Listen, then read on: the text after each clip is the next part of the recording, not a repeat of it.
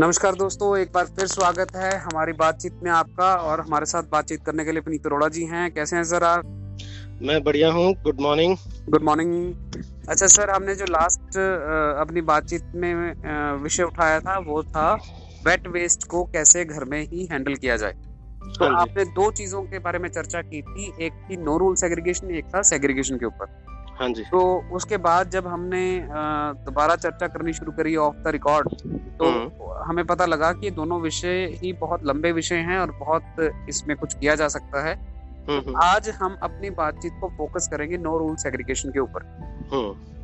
No rule segregation के कुछ basic assumption हैं जो मैं पहले आपको बताता हूँ उसके बेस पे आप हमें जवाब दीजिएगा।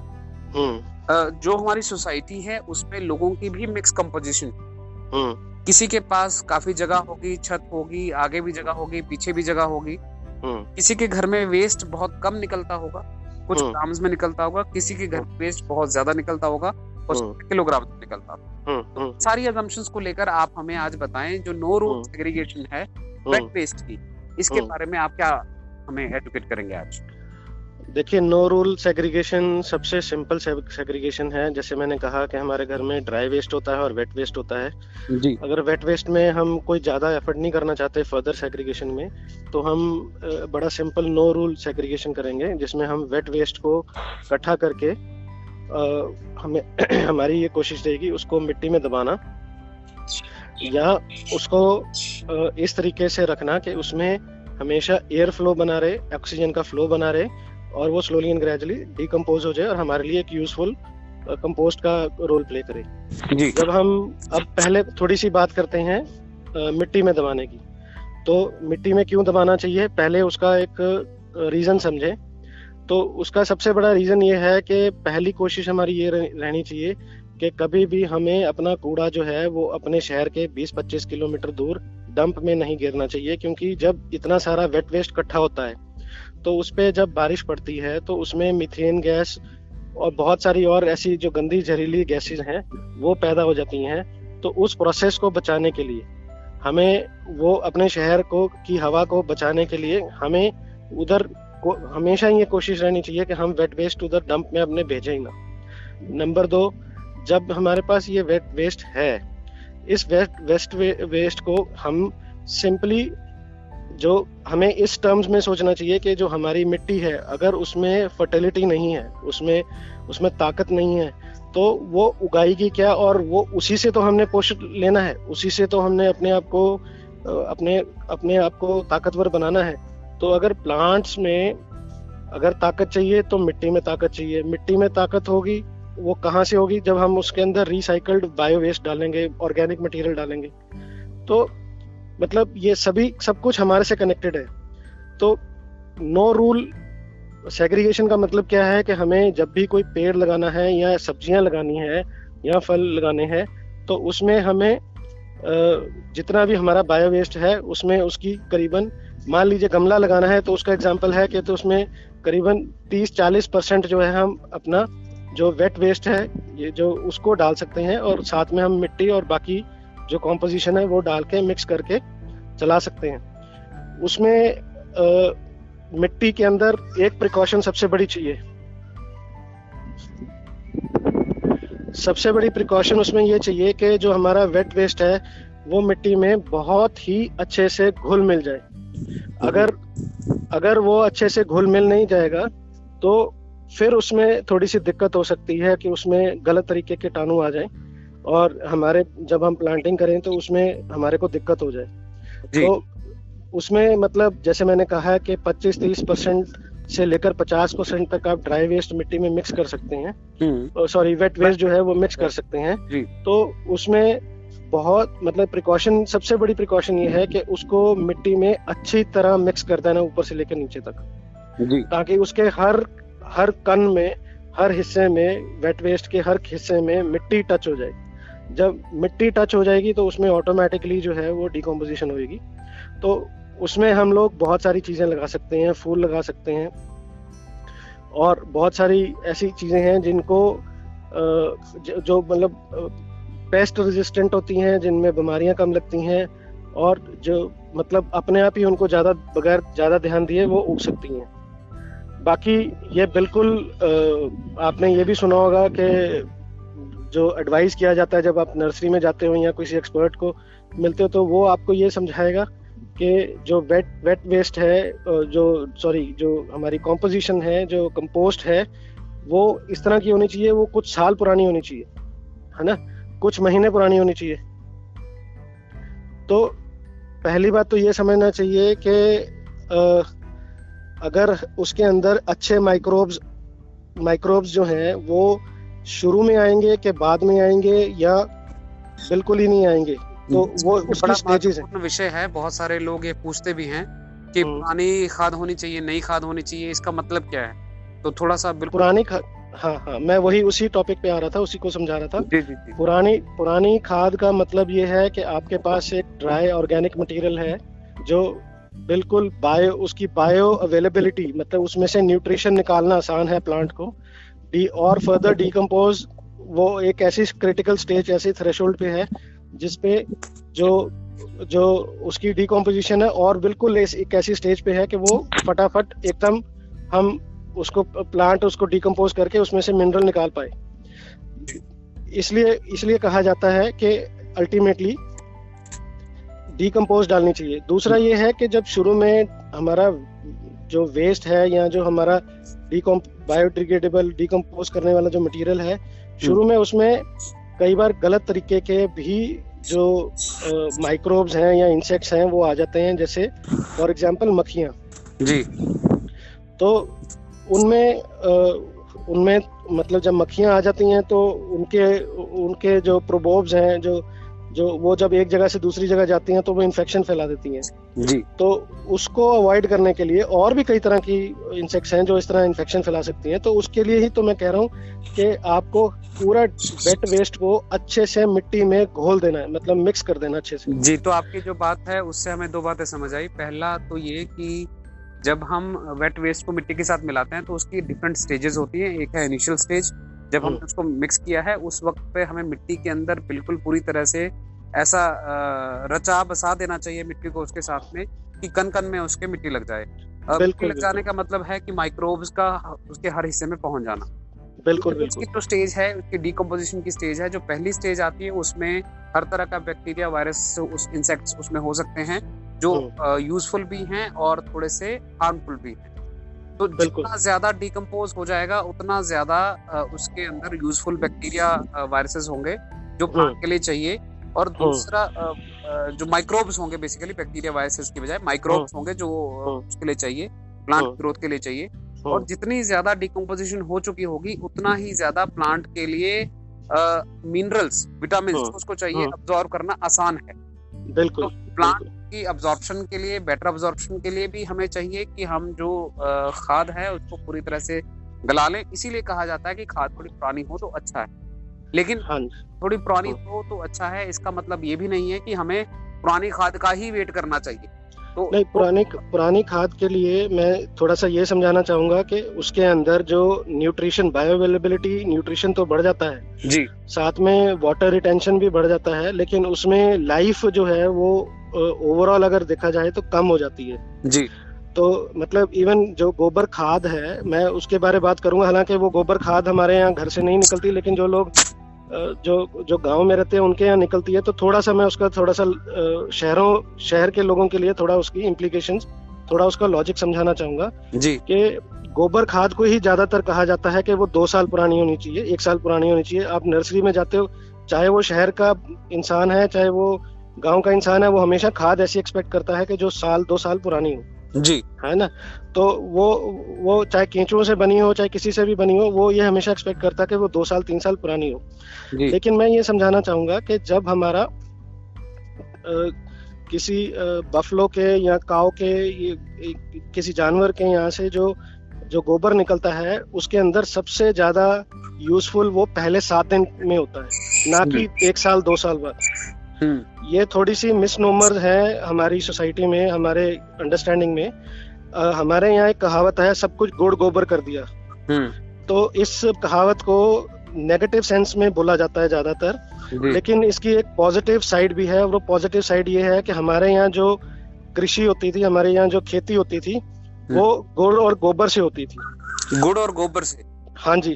तो पहले जो आज से जब अंग्रेज़ अभी आए थे या अंग्रेज़ों से पहले तो तब तक ये गुड़ और गोबर की ही खेती होती रही है, जिसमें जैसे ही जो गाय है या भैंस है या इवन घोड़ा है, कोई भी है, जो भी उसकी, उसका जो भी गोबर आता था, उसके अंदर गुड़ मिला के उसके माइक्रोब्स को और बढ़ा दिया जाता था हम्म। उसको उसका जो जो उसके अंदर जो माइक्रोब्स हैं वो और बढ़ जाते थे एक्सपोनेंशियली बढ़ जाते थे और फिर उसको ही यूज़ के डायरेक्टली किया जा सकता था हम्म। लेकिन आज की डेट में किसान भी और हमारी समझ भी जो शहर वाले लोग हैं उनकी ये हो गई है कि गोबर को पहले दो दो चार साल सड़ने दो हम्म। तो वो उससे एक नेगेटिव चीज़ क्या होती है सबसे बड़ी नेगेटिव चीज़ क्या होती है कि उसके अंदर हम लोग जो गोबर होता है जब भी हम खरीदने जाते हैं नर्सरी में वो पाइल्ड होता है। मतलब एक के ऊपर एक के ऊपर एक कर। उसको फैलाया नहीं होता उसके अंदर जो नीचे वाली पाइल्स हैं उसके अंदर ऑक्सीजन नहीं जा रही होती। जब उसमें ऑक्सीजन नहीं जा रही होती तो उसके अंदर बहुत सारे ऐसे गंदे कीड़े होते हैं जिनको ऑक्सीजन पसंद नहीं है। हम्म। तो उसमें बदबू आती है। हम्म। ठीक है? बदबू आती है तो उसमें जो उसकी जो इकोलॉजी है बदबू वाली जो इकोलॉजी है हम्म। उसके अंदर स्कॉर्पियो भी आएगा उसके अंदर अलग तरह के जो है अर्थवॉर्म्स आएँगे। बिल्कुल ऐसे अर्थवॉर्म्स आएँगे जो हमारे खेती में उस तरह के उत, मतलब हर अर्थवॉर्म यूजफुल है लेकिन उतना यूजफुल नहीं है। उसकी यूजफुलनेस थोड़ी कम होगी क्योंकि उसको कचरा खाने की और गंद खाने की ही आदत होगी उसको मिट्टी में डालोगे तो मिट्टी में उसको नॉर्मल मिट्टी में डालोगे तो उस उस अर्थवॉर्म को मज़ा नहीं आएगा। हम्म, हम्म, हम्म। तो इसी तरह हम तो तो हम लोग क्या करते हैं हम गलत इकोलॉजी की वही गोबर उठा के अपने खेतों में डाल लेते हैं तो या वही वही खाद उठा के अपने गमलों में डाल लेते हैं नर्सरी से खरीद के। जी जी तो आप ये कहना चाहते हैं कि जो खाद है उसमें अगर पाइल करके रख दिया जाए तो उसमें एनारोबिक कंडीशंस बन जाती हैं बिना ऑक्सीजन के कंडीशंस बन जाती हैं जो कि अच्छी नहीं होती।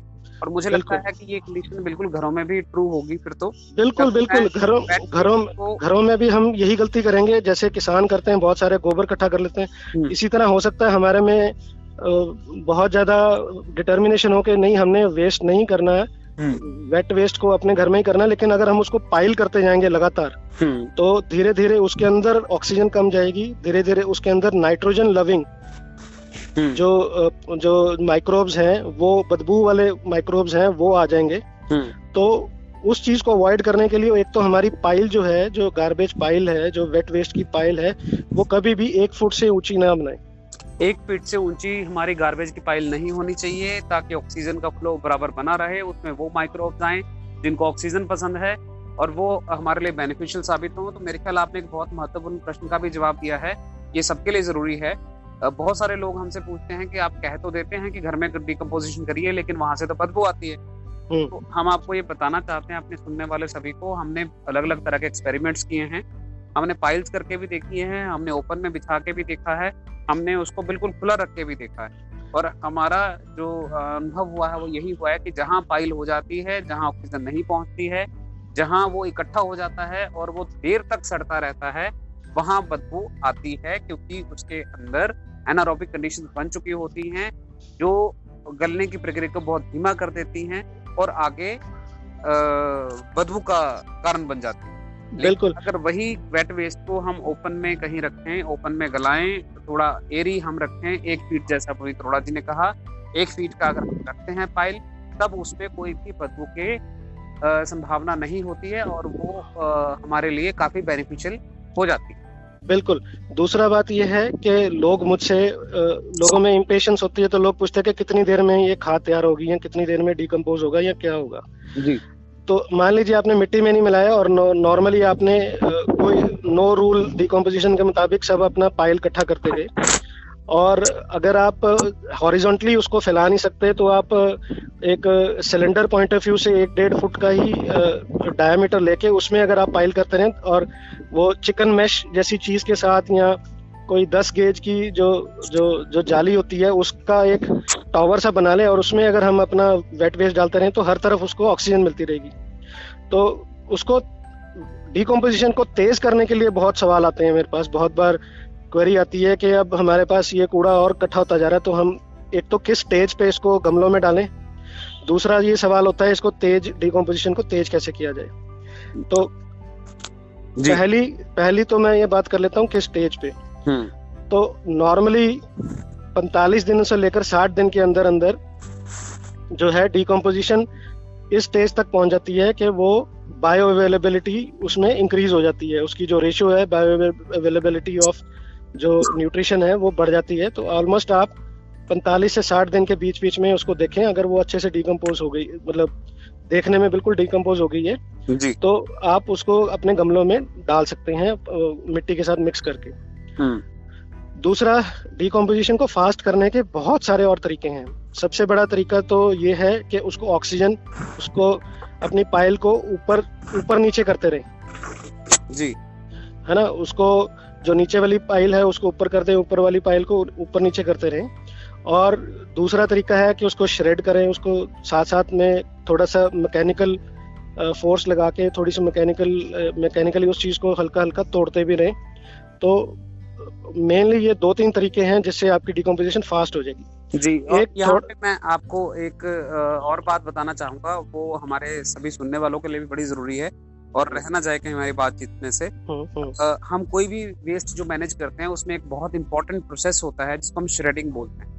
लेकिन मैंने ये पाया है कि जब भी मैंने लोगों से पूछा है तो वेट वेस्ट की कोई श्रेडिंग नहीं करता। तो ये बहुत ज़रूरी है समझना सभी के लिए कि अगर आप कोई बड़ा हिस्सा फेंकेंगे तो बड़े हिस्से का जो सरफेस एरिया है आउटर सरफेस एरिया है उतना ही रहेगा।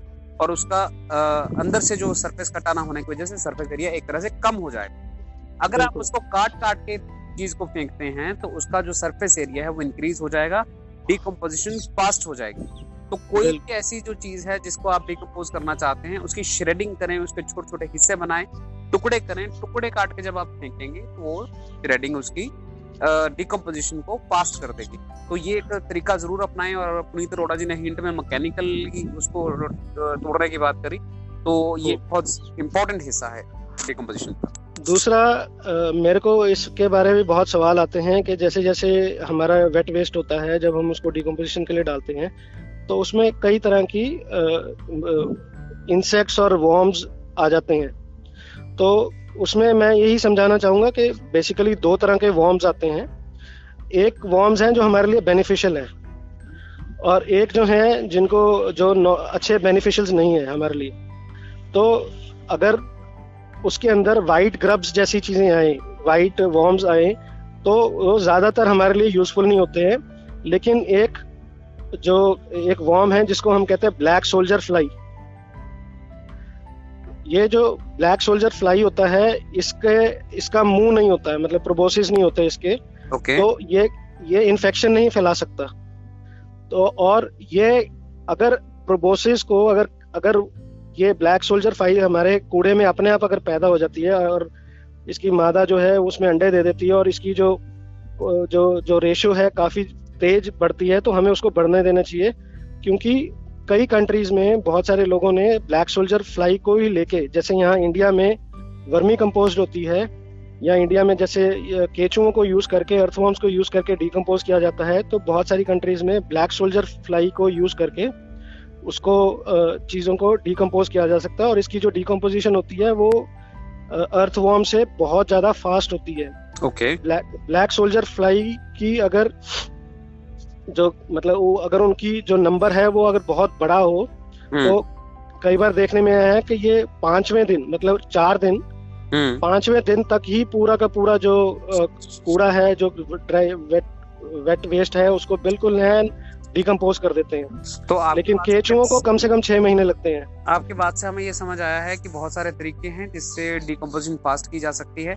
एक और तरीका है जो हमारे सुनने वाले सभी जानना चाहेंगे। हम्म। वो तरीका है कि बाज़ार से जो एक अंजाइम किस्म का कुछ मिलता है तो एक्चुअली वो एंजाइम क्या होता है? क्या चीज़ है वो जिससे वो डिकम्पोजिशन फास्ट हो जाता है? देखिए एंजाइम में यही बेनिफिशियल माइक्रोब्स ही होते हैं हम्म। जो जिनको जैसे मैंने अभी थोड़ी देर पहले बताया था गुड़ गोबर तो आप उसके अंदर एंजाइम में आप उसमें देखेंगे तो अगर अगर आप रेडीमेड पैकेट लाएँगे तो उसके अंदर एक्चुअली शुगर ही मिली मिक्स की होती है उन्होंने गुड़ गुड़ या ऐसी चीनी जैसी चीज़ें मिक्स की होती है और वो माइक्रोब्स को मिक्स करके फट उसको मिक्स करके वो रिकमेंड करते हैं कि इनके ऊपर डाला जाए वेट हम्म। वेस्ट के ऊपर हम्म। तो उनके अंदर भी बेनिफिशियल माइक्रोब्स ही होते हैं okay. मेरा मेरा मैं ये आपको ये समझाना चाह रहा हूँ कि ये माइक्रोब्स जो बेनिफिशियल माइक्रोब्स हैं ये अपने आप आप उसमें आ जाते हैं हम्म। आपने देखा होगा आप कई बार अगर आप कहीं पे चीनी गिरते हो हम्म। तो वहाँ पे अपने आप ही अचानक कहाँ से पता नहीं कहाँ से चींटियाँ आ जाती हैं हम्म। तो इसी तरह हमारा जो एयर फ़ूड साइकिल है जिसको फ़ूड वेब भी कहते हैं सॉइल वेब साइकिल है सॉइल फ़ूड वेब साइकिल है या एयर फ़ूड साइकिल है तो वो उसके अंदर ये माइक्रोब्स बेनिफिशियल माइक्रोब्स अपने आप आ जाएँगे